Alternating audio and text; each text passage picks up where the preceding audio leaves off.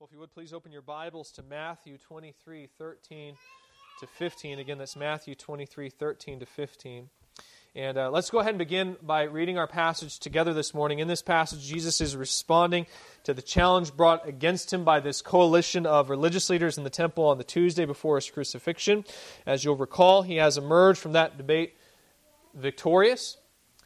And here in Matthew 23, after a brief warning to the crowds and to his disciples about the pitfalls of religious hypocrisy, he launches into the scathing rebuke of the scribes and the Pharisees, whose hard heartedness at this point should be so evident to those who are in attendance.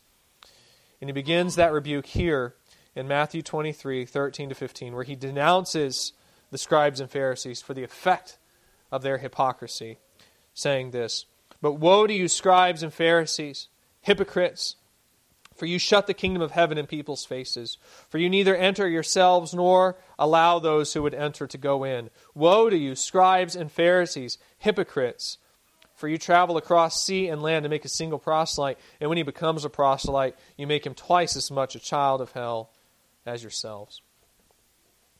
There's no doubt that Jesus generally despised the teachings of Israel's religious leaders. In Matthew 15, he called them blind guides, warning that those who followed them would be led into a pit. You go back to the Sermon on the Mount, and he calls them wolves in sheep's clothing. Essentially, wolves dress up as prophets, as shepherds, who pretend to lead the flock of Israel to safety while secretly ravaging them for their own personal gain.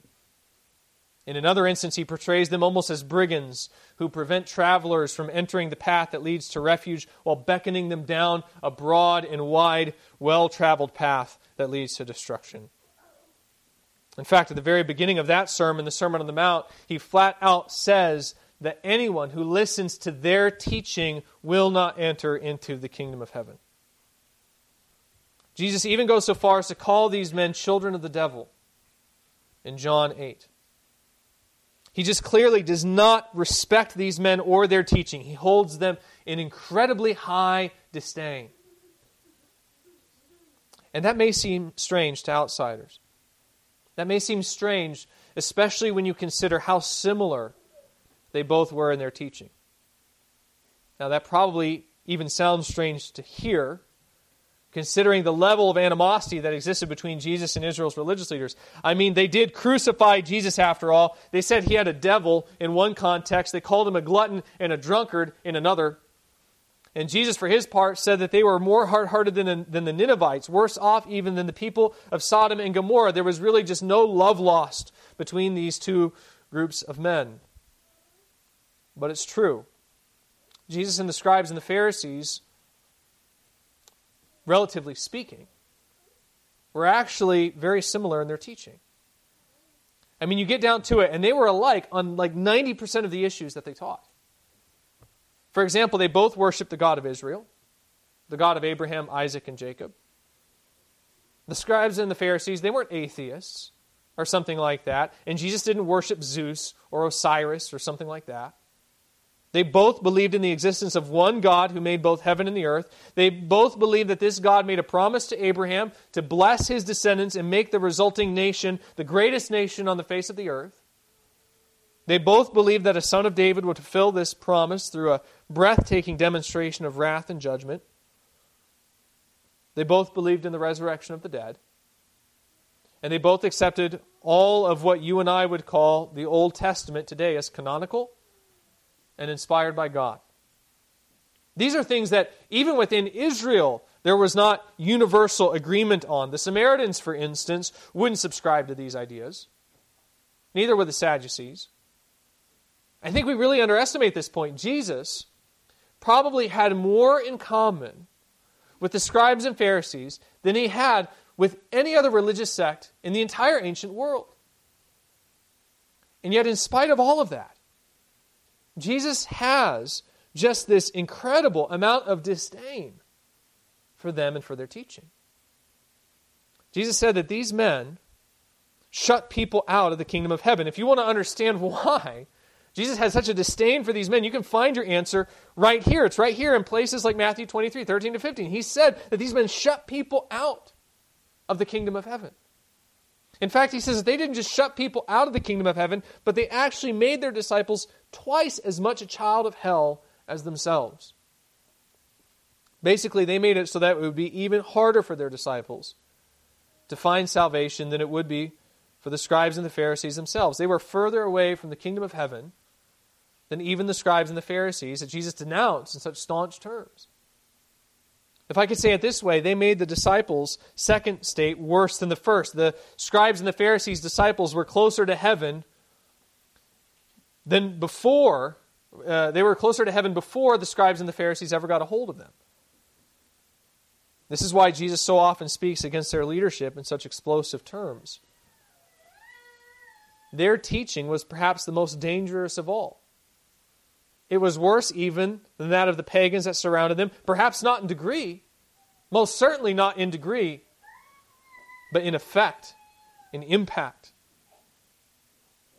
You see, the scribes and the Pharisees may have only been about 10% off, perhaps, in their theology, but that 10%, it may not seem huge, but according to Jesus, it was still enough to shut a person out of the kingdom of heaven. The problem for the Pharisaical proselyte was that while the Pharisees' teaching was still far enough to keep a person out of the kingdom of heaven, it was still close enough to make it seem like they had entered in, that they had made it, that they had arrived. That's what makes their false religion so dangerous. You know, the woman at the well, she may be a Samaritan, she may be an adulteress. By every extent of the imagination, she is very much outside of the kingdom when she first meets Jesus. But at least she knows it. When Jesus starts talking to her about how Jerusalem is the place where she ought to worship. That may indicate a doctrinal difference between the two of them. But at the very least, all that means is that she's in a position to realize that whatever Jesus is offering, it's something she doesn't have. That puts her in a position to confess her unbelief, repent, and believe. The Pharisee of Luke 7, the one called Simon, who invited Jesus to dine with him, only they didn't watch this other sinful woman come in and wash Jesus' feet with her tears. He didn't have that.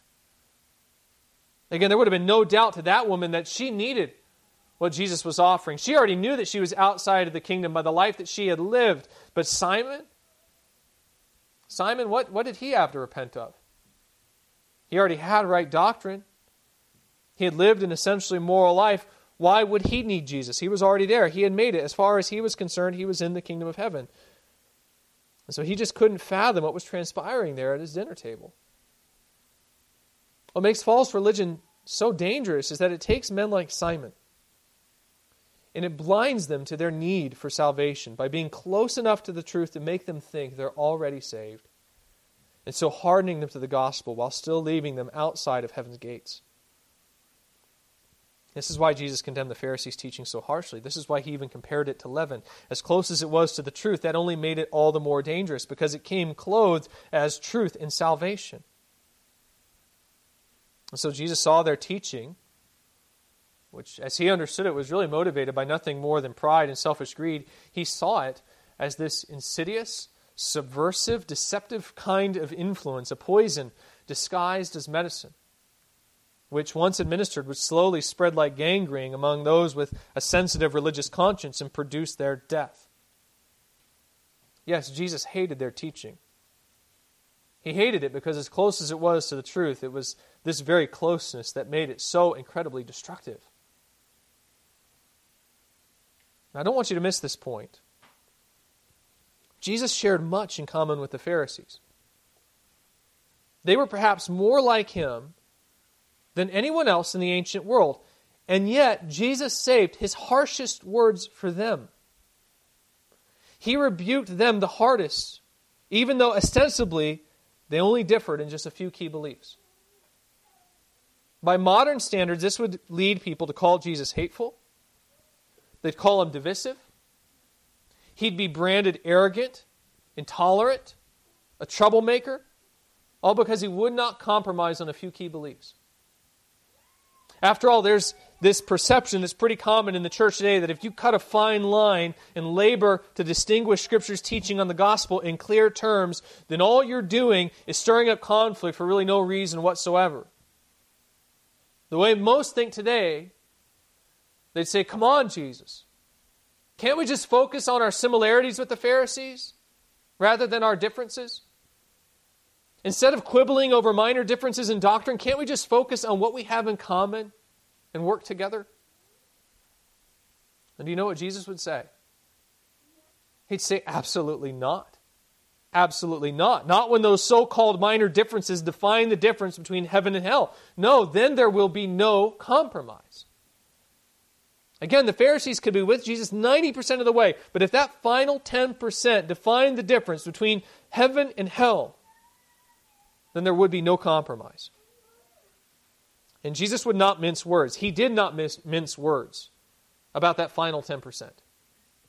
He fought those so called minor differences with all of his strength because he understood that they meant all the difference in the end. People would go to heaven or hell based on those differences. And the fact that the Pharisees were so close while at the same time being so far away, this only made them all that more dangerous in the end. And so rather than speaking to them or about them in conciliatory tones, he publicly excoriated them as he warned people about the extreme danger they presented. I hope you keep this in mind as we continue this current series on false gospels today. For five weeks now, we've been talking about false gospels, and I would think at times that it probably sounds like I'm being a bit overcritical. That I'm drawing some pretty fine lines that really don't seem that they should matter so much in the end. But understand, I do it because it isn't enough to be 90% right so long as that remaining 10% shuts a person out of the kingdom. In fact, in those situations, we need to be all the more diligent, all the more forceful in defining the difference between the true gospel and the false. Because it's precisely that similarity, it's that proximity to the truth that makes false gospels so incredibly dangerous. Once again, this is now our fifth week exploring false gospels together. That's how we've responded to the implications of Matthew 23 13 to 15. We've seen that false religion shuts a person out of the kingdom of heaven by masquerading as truth. And so, realizing that we live in a highly religious area, an area in which false gospels are likely to proliferate, we're taking time to be extra attentive to this issue by exploring and evaluating the false gospels that are common to our area. And the question that we're asking ourselves in this study is in what gospel have I believed? In what gospel have I believed? Have I believed in a false gospel, or have I perhaps allowed a false gospel to infiltrate my thinking so that it's negatively affecting my growth in Christ, or so that it's negatively affecting even the way I proclaim Christ? By my count, there are nine false gospels that surround us. I've broken these false gospels into two categories. There are the goal oriented false gospels, which set our hope on something other than Jesus, something other than fellowship with God. And then there are the means oriented false gospels, which set our hope on the right object. They proclaim the joy of knowing God, they preach reconciliation, but they tell us the wrong way to get it. Up to this point, we've already discussed six oriented, uh, six goal-oriented false gospels. Now Today, I want to turn my attention to three means oriented false gospels. If I, were, if I were to articulate how these gospels work, I would describe it like this. Uh, by the way, this is an illustration I heard, I've heard in a couple of different contexts and a couple of different ways. In fact, I recently heard this particular version of this illustration told by the president of Midwestern Baptist Theological Seminary, Dr. Jason Allen. So I'm totally ripping it off of him, but I think it illustrates the point well, so I'm going to go ahead and use it. Suppose that for one reason or another, uh, we were all to decide to take a trip together. We fly to Asia or to Africa or something like that. Maybe we're going on a mission trip or something like that. We'll say we're going on a mission trip together. And as we're flying to our destination, the plane crashes. Now, it's not one of those blow up in midair type of crashes or something like that. It's a controlled sort of touchdown in the ocean, but it's a crash. The plane stops flying and we have to ditch into the ocean to survive. And suppose that we manage to crash near a deserted island and then most everyone on the plane survives and makes it to the island. And just suppose, and just run with me here on this, okay? Suppose that something happened to the plane that made its final location a mystery to search parties. That's actually not so far fetched, right? Uh, that's kind of what happened to MH370. Uh, just over a year and a half ago, the plane's transponder became inactive. One way or another, it was shut off, and the plane basically disappeared in the Indian Ocean. Say that happened to our plane. Only we're alive, but we're lost on this deserted island out in the middle of, uh, let's just go ahead and say we're in the Pacific, right? We're in the Pacific Ocean. Well, what would probably happen next in that scenario is we realize that we're going to be on this island for a while, is that we're probably going to start to organize, right? There are going to be people of all different skill sets on that plane. You're going to have doctors and lawyers and businessmen and craftsmen. If we're going to survive, we're going to have to figure out a way to maximize those skill sets for the benefit of the whole group. Now, suppose that what this means is that a little community starts to spring up. We create a government.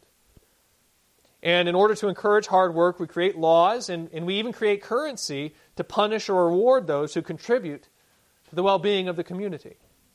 And so this community starts to form. It's, it's rudimentary, of course. All we're doing is trading seashells and the like, but it's definitely a community, not entirely unlike the one that you and I live in today.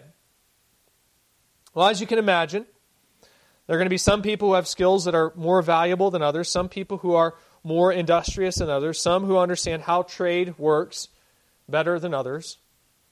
And so, before long, economic classes begin to, to emerge in our little makeshift society. Some people learn how to stockpile she, uh, seashells better than others, and they become incredibly wealthy, wealthy and powerful players on this little island economy.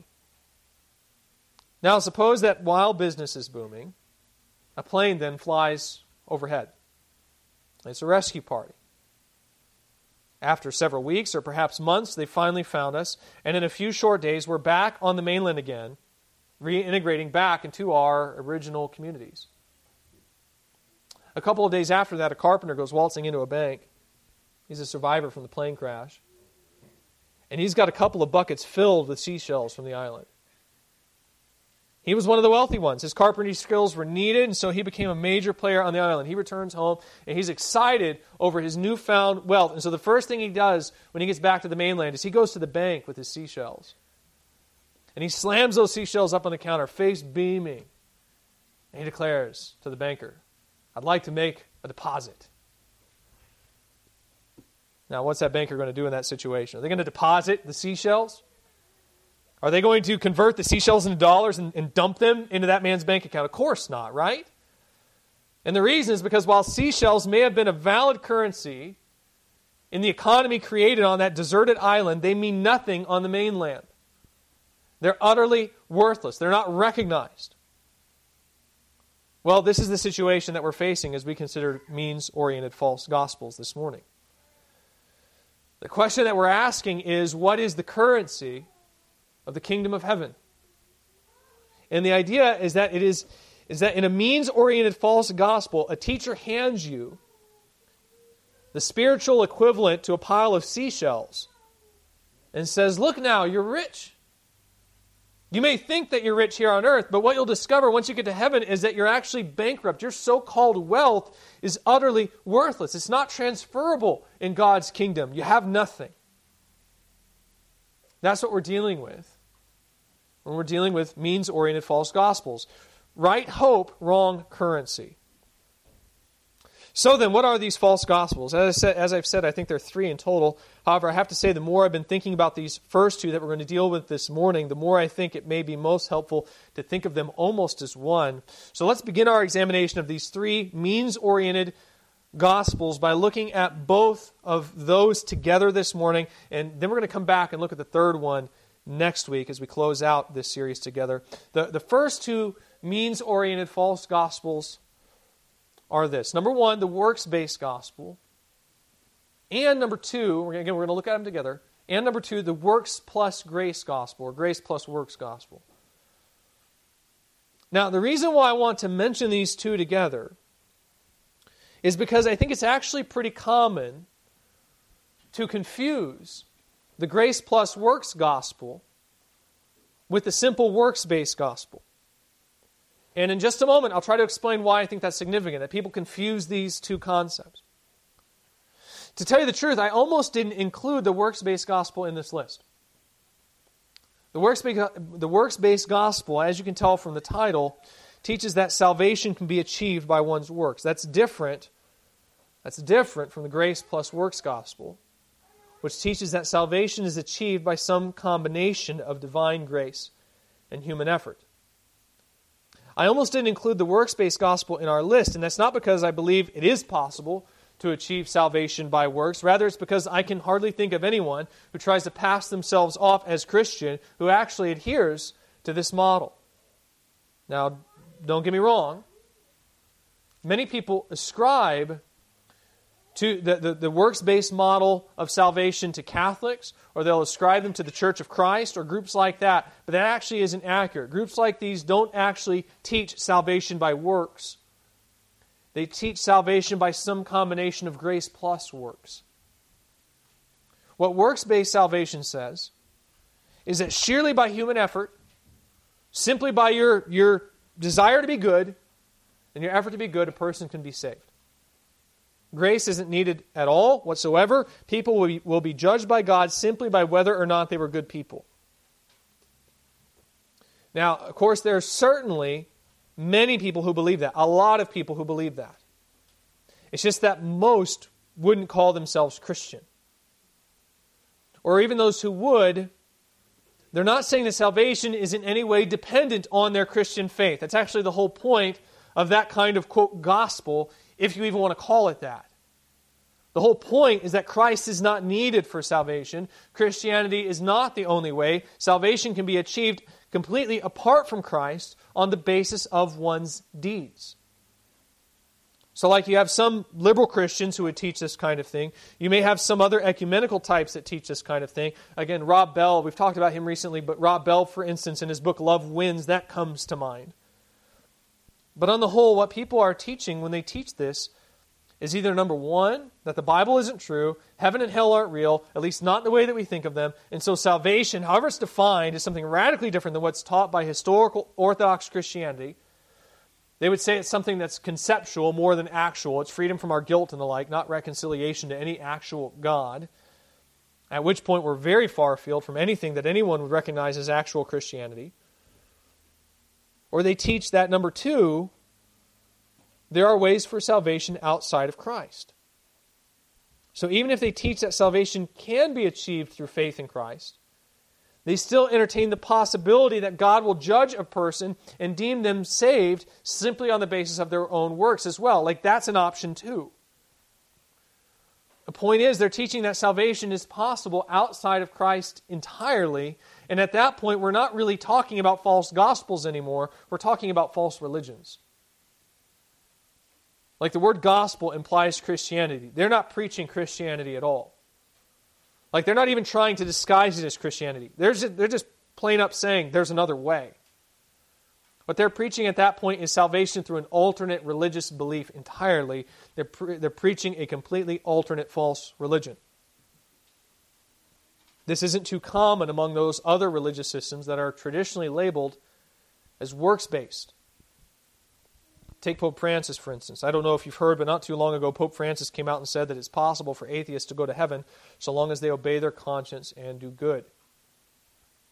Now, you may hear that and think, see, he's teaching salvation by works. You don't even need Christ to go to heaven. That's actually not what Pope Francis said. Not even then. If you listen to closely what Pope Francis said, then you'll see that he did not say that atheists don't need Christ to go to heaven. Rather, what he said was that atheists can obtain the benefits of Christ's sacrifice apart from a profession of faith in Christ on the basis of their obedience to their conscience. Obedience to their conscience, good works, becomes a type of surrogate faith for the atheist that enables the atoning work of Christ to be applied to them even apart from a profession of faith in Christ Himself. In other words, he's not saying that there's a way of salvation outside of Christ. He's saying that a person may be saved through Christ, even apart from faith in Christ, on the basis of their good works. Again, their good works become the expression of a very vague sort of faith that God still recognizes and uses to apply the beneficial effects of Christ's atonement to them. That's confusing, I know, but the point is that he still taught that Christ's sacrifice, grace, was necessary for salvation, even though faith, at least faith in the way that you and I would think of it, may not be. And this is consistent with Catholic doctrine. See, what organizations like the Catholic Church or the Christian Church, for instance, teach is that is not that salvation is by works alone, In fact, they'll actually get offended if you say that. The Catholic Church, for instance, would actually say that they officially condemned that kind of thinking at the Council of Carthage in 418 AD when they declared the teachings of the British monk Pelagius as heretical. I don't know if you're too familiar with the concept of Pelagianism, but it essentially teaches works based salvation. It teaches that Adam and Eve's sin only affected themselves. It teaches that we're not inherently sinful, and so we're entirely free to choose God of our own free will apart from any need for grace. The church declared that to be heresy at the Council of Carthage, and the Catholic Church still calls it heresy today. They're not works based in that sense, and they'll get offended if you say that they are. Now, what they teach is that a salvation occurs through some combination of grace plus works. In other words, we do not cause our salvation just simply through our own works, but we can contribute to it. So, like we need Christ, we have to have Christ. We can't have salvation apart from Him, but the way I receive His atoning work is through my contribution of faith, which is exercised as, uh, uh, when I uh, participate in what are called sacraments. Uh, perhaps you've heard of that word before, uh, sacrament. Well, if you've ever wondered what that means, what this term sacrament means, is essentially a channel of grace. It's the media of grace, so to speak. Just like we use the term media to refer to a platform that people use to communicate ideas to other people, so also the sacraments are the media of grace. They're the means that God uses to distribute grace. So, for instance, Catholic doctrine would, in a sense, say that we're saved by grace. I mean, it's hard to deny that when Paul says in Ephesians 2 8 and 9 that we're saved by grace and not by the works of the law. So, no one really tries to make that argument. No one tries to say that we're saved by our works. Not even Catholics would say that. They would say that we're saved by grace. And yet they would also say that you must be baptized to be saved, that salvation cannot occur apart from baptism. At least that's what they've said historically. Again, they're evolving on that issue. Vatican II started to shift that thinking back in the 60s. Now you have the Pope saying that atheists can go to heaven. Clearly, they're still shifting their position on this issue, but historically, that's what they've said. They said they've said that baptism is essential for salvation. And the reason why they say this is not because they believe that baptism earns us salvation per se, so much as they see it as a sacrament. It's the channel of God's grace.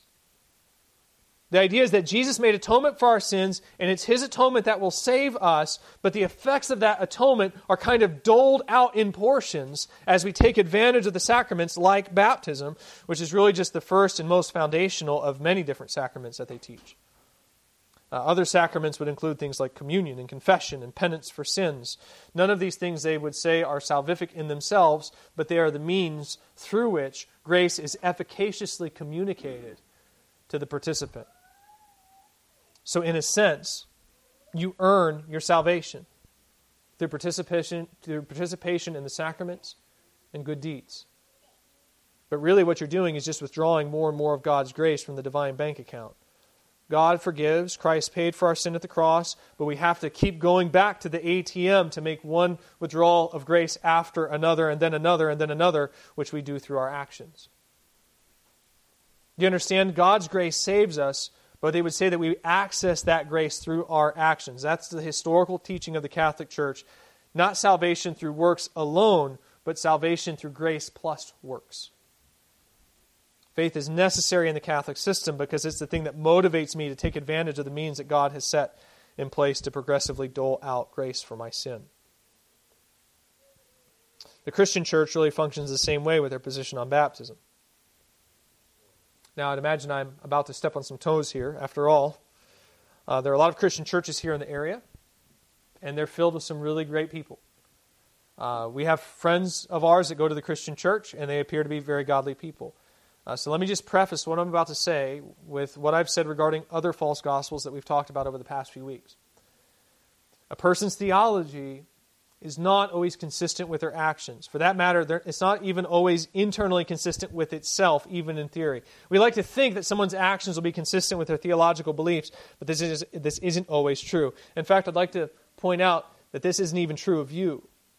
You do not always act in accordance with what you say you believe, and the same goes for other people as well. I've said that there are pastors who have a pretty good understanding of the, of the, gospel who still employ methods that are inconsistent with that gospel because they can't see the contradiction. Well, the same applies to the church member. It's possible for someone to attend a church without necessarily adhering to everything the church says or teaches. That's especially true in today's day and age. In fact, in today's day and age, with the de emphasis on doctrine, I think that there are a lot of people who don't know, who just flat don't know what their church says or teaches, or why it even matters, because the church refuses to go to that level of depth. So, like, you have churches that have a kind of private doctrinal statement but they, are, they hardly ever touch on its finer points in public. And so people just don't know what their church teaches.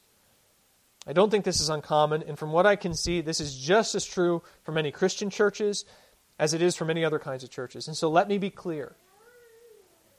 Just because I'm about to say that the Christian church adheres to a false gospel, and I am about to say that, at the same time, I'm not condemning everyone who goes to the Christian church or something like that. I would bet that there are many people who go to the Christian church who just don't know what the Christian church teaches on baptism because it's simply not emphasized. So please don't misunderstand the implications of what I'm about to say. I think it's certainly more than possible for someone to attend a Christian church and still be saved. Now, that being said, what the Christian church teaches on baptism is wrong.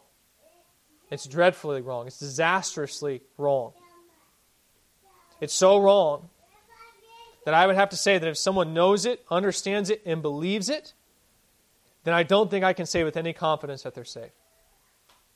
Again, I realize that what I'm about to say probably sounds divisive or nitpicky because, after all, the Christian church may be off in only the smallest degrees in their doctrine.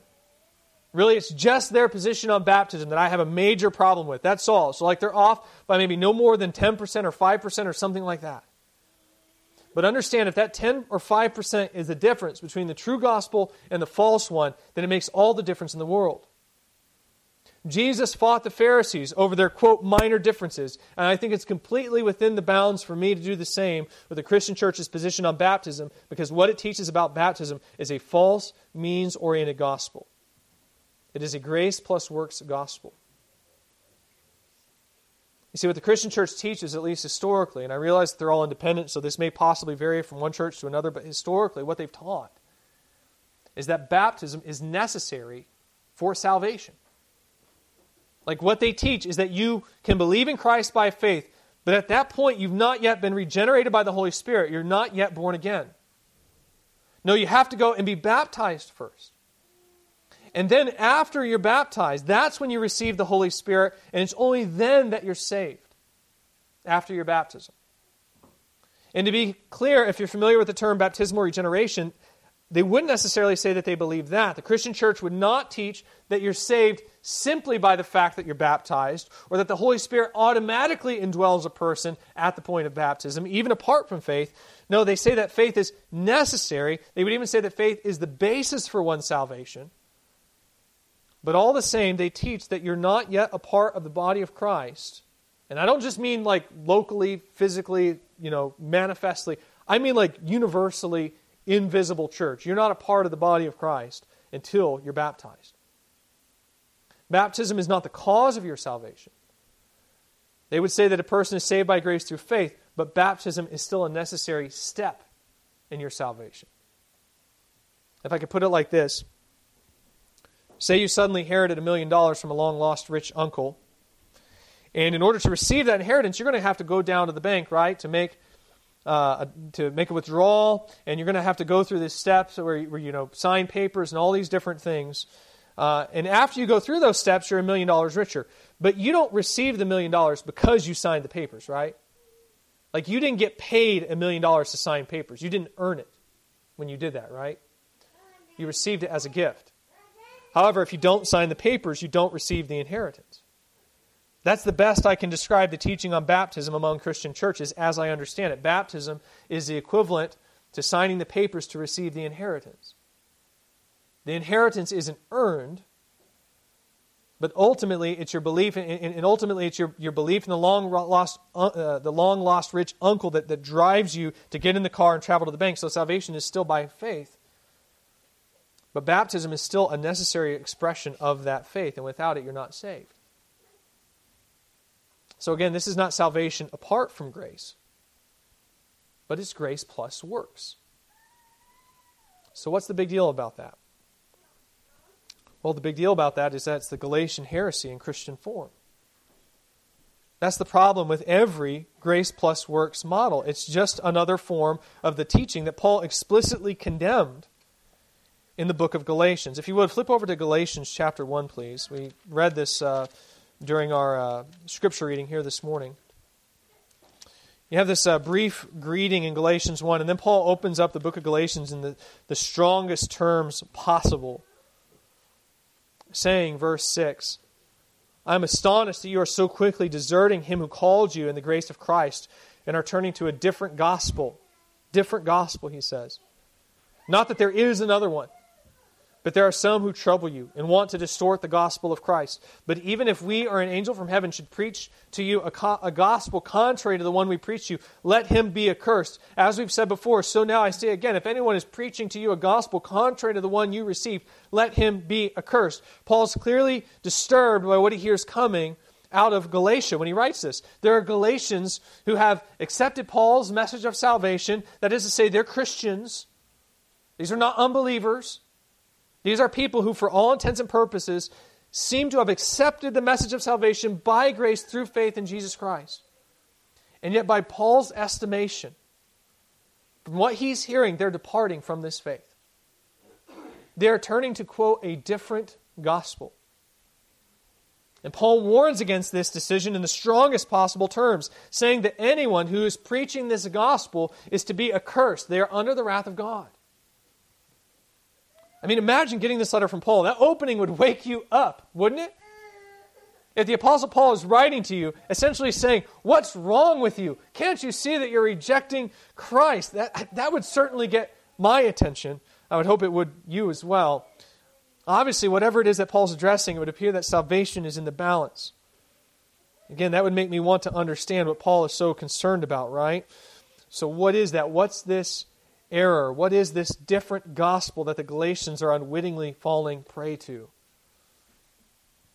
As the book of Galatians continues, it becomes apparent that it's this grace plus works model. Judaizers have come into their midst, and they're telling the Gentile Christians, you know, that's good that you've believed in the Christ. We believe too. But now you must submit to the law of Moses in order to be saved. This is illustrated with Paul's story about his confrontation with Peter in Galatians 2. He recalls how a similar event occurred in Antioch, where some Jews came up from Jerusalem to greet these Gentiles that had come into the faith, and he recalls how Peter immediately started to change his behavior. How he started to live like he was still under the law of Moses by withdrawing from his fellowship with the Gentiles. And how this appeared to indicate that this was a kind of obedience that, in some way, said that uh, this measure of law keeping was necessary for salvation. To be clear, no one was questioning whether the Gentiles had received the gospel at this point, but in his actions, Peter was still communicating that it was now necessary to live like a Jew now that they were in Christ. Paul came down hard on Peter, apparently even going so far as to tell him that he stood condemned if he continued in that state. Peter, for his, for his part, heard this and. He turned away from that hypocrisy. Well, that's what's happening in the Galatian church as well. People aren't saying that Christ is unnecessary, as if there's a completely different way of salvation apart from Christ. They're not teaching a straight up works based salvation. No, they're saying, good, you've believed in Christ. That's necessary for salvation. Now, to complete that process, you must submit to the law of Moses. You need to receive circumcision, for instance. You need to join the people of Israel. You need to become one of us so that you can access this gift that's been given to you. Because salvation, that's from the Jews, it's for the descendants of Abraham. So now that you've believed, make sure that you exercise that faith by accessing the means that God has ordained for the reception of this grace, which is the law of Moses. Does that sound at all familiar? That's basically the teaching of the Roman Catholic Church, only in Jewish form, where instead of sacraments, it's the Jewish law. Mosaic law. That's basically the teaching of the Christian church, only circumcision has been replaced with baptism. Yes, salvation is by grace through faith in Christ, but you have to follow the steps that God has ordained in, for uniting yourself to Christ, which includes circumcision. That's what the false teachers in uh, the, the church in Galatia were saying. They were saying you have to join yourself to the people of God, to the, to the descendants of Abraham, in order to be saved, and that happens through circumcision. So you need to receive this. How is this any different than the Christian church's teaching on baptism as a necessary, though not effective, step for salvation? It's not any different at all. It's the exact same thing. And do you know what Paul says about this kind of thing? Flip over to chapter 5. Galatians chapter 5, verse 2. He says this. Look, I look, I Paul say to you that if you accept circumcision, Christ will be of no advantage to you. I testify again to every man who accepts circumcision that he's obligated to keep the whole law. You are severed from Christ, you who would be justified by the law. You have fallen away from grace. For through the Spirit, by faith, we ourselves eagerly await for the hope of righteousness. For in Christ Jesus, neither circumcision nor uncircumcision, er, uncircumcision counts for anything, but only faith working through love. You are running well. Who hindered you from obeying the truth? This persuasion is not from him who calls you. A little leaven leavens the whole lump.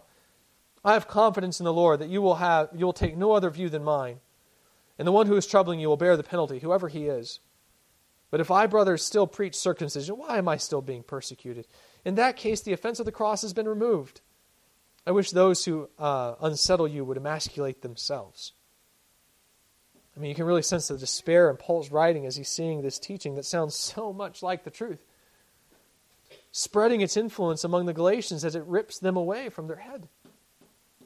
In a play on words, he says that the one who receives circumcision under these circumstances, the one who receives circumcision because they think it's necessary to participate in the gospel, he says that they are actually severed from Christ. In fact, in, a, a, that, that act of self mutilation, he kind of does a play on words here where he talks about how they've cut themselves off from Christ. They're now separated from Him, outside the kingdom. And the reason is because in that act, by receiving circumcision in this way, they are denying the concept of justification by grace through faith alone. Paul elaborates on this point earlier in the epistle. He goes out of his way to state that all the benefits that they've received in Christ they received by faith alone. There was no need for any kind of intermediary to deliver this grace to them or to complete their salvation. He says in Galatians 3 1 to 6, he says, Oh, foolish Galatians, who has bewitched you? It was before your eyes that Jesus Christ was publicly betrayed as crucified. Let me ask you this Did you receive the Spirit by the works of the law or by hearing with faith? Are you so foolish? Having begun by the Spirit, are you now being perfected by the flesh? Did you suffer so many things in vain, if indeed it was in vain? Does he who supplies the Spirit to you and works miracles among you do so by the works of the law or by hearing with faith?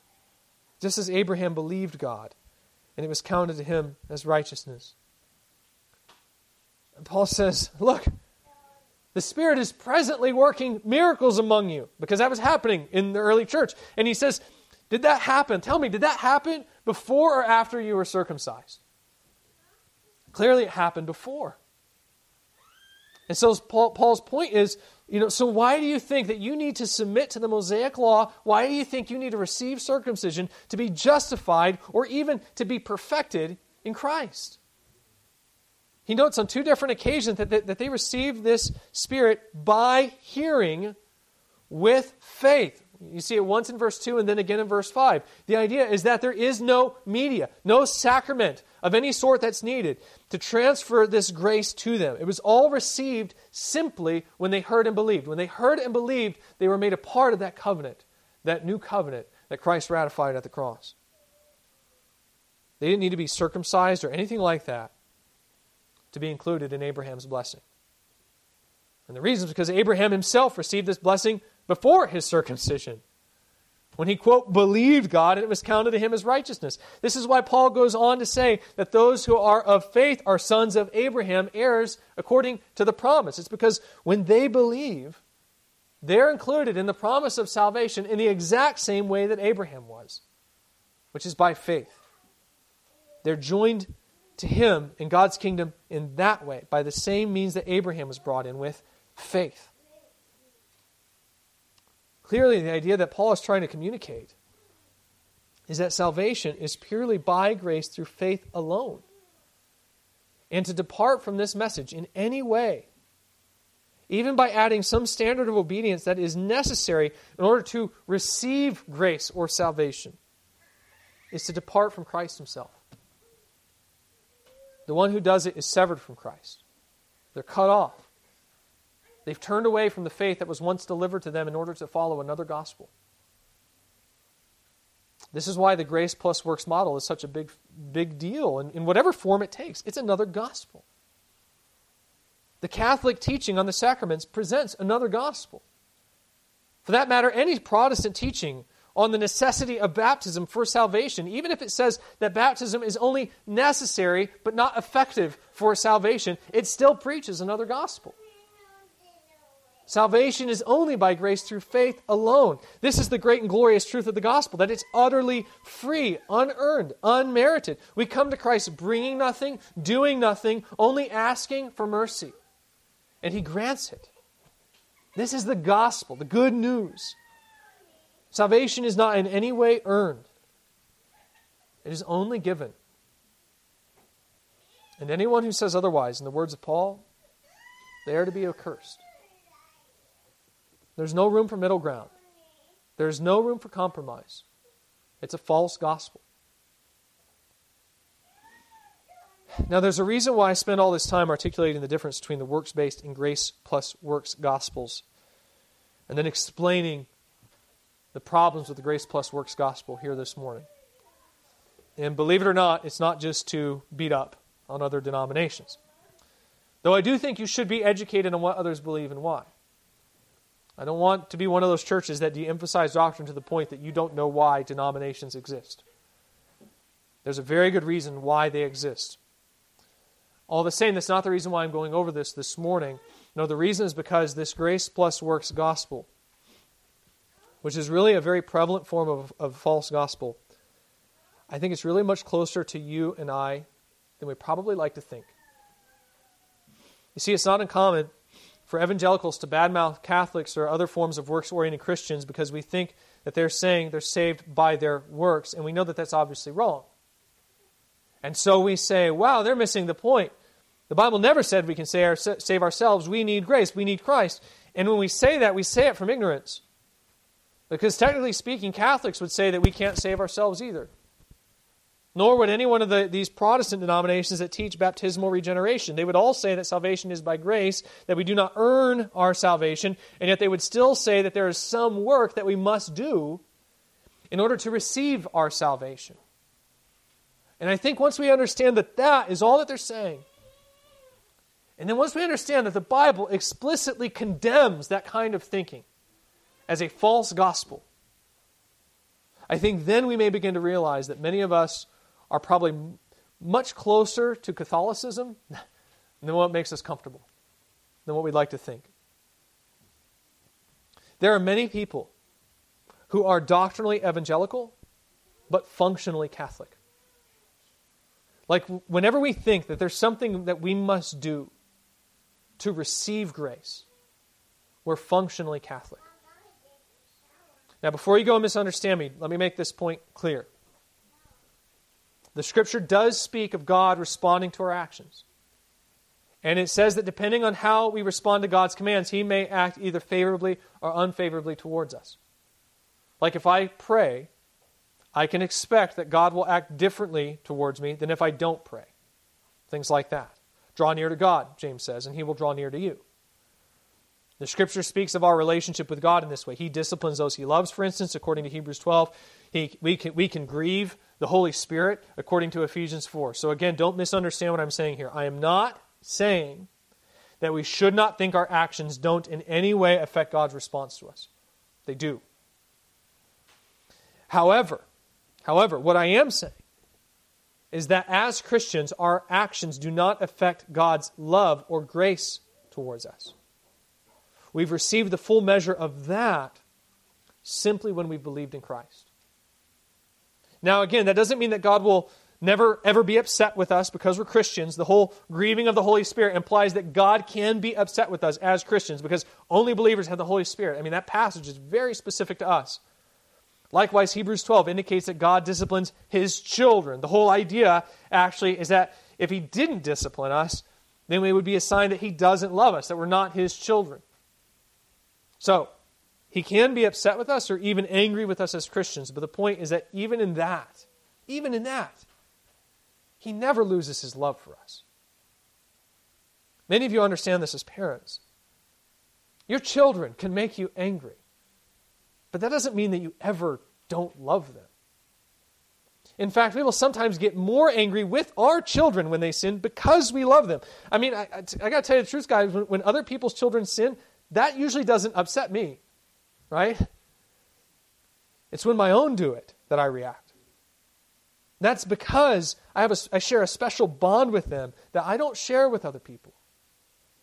That's the basic teaching of the passage on divine discipline in Hebrews 12. We, you know, we tend to think in binary terms, and we tend to think, well, if God is, is angry or you know, grieved or whatever over my sin, then that means he doesn't love me. And that's not how it works.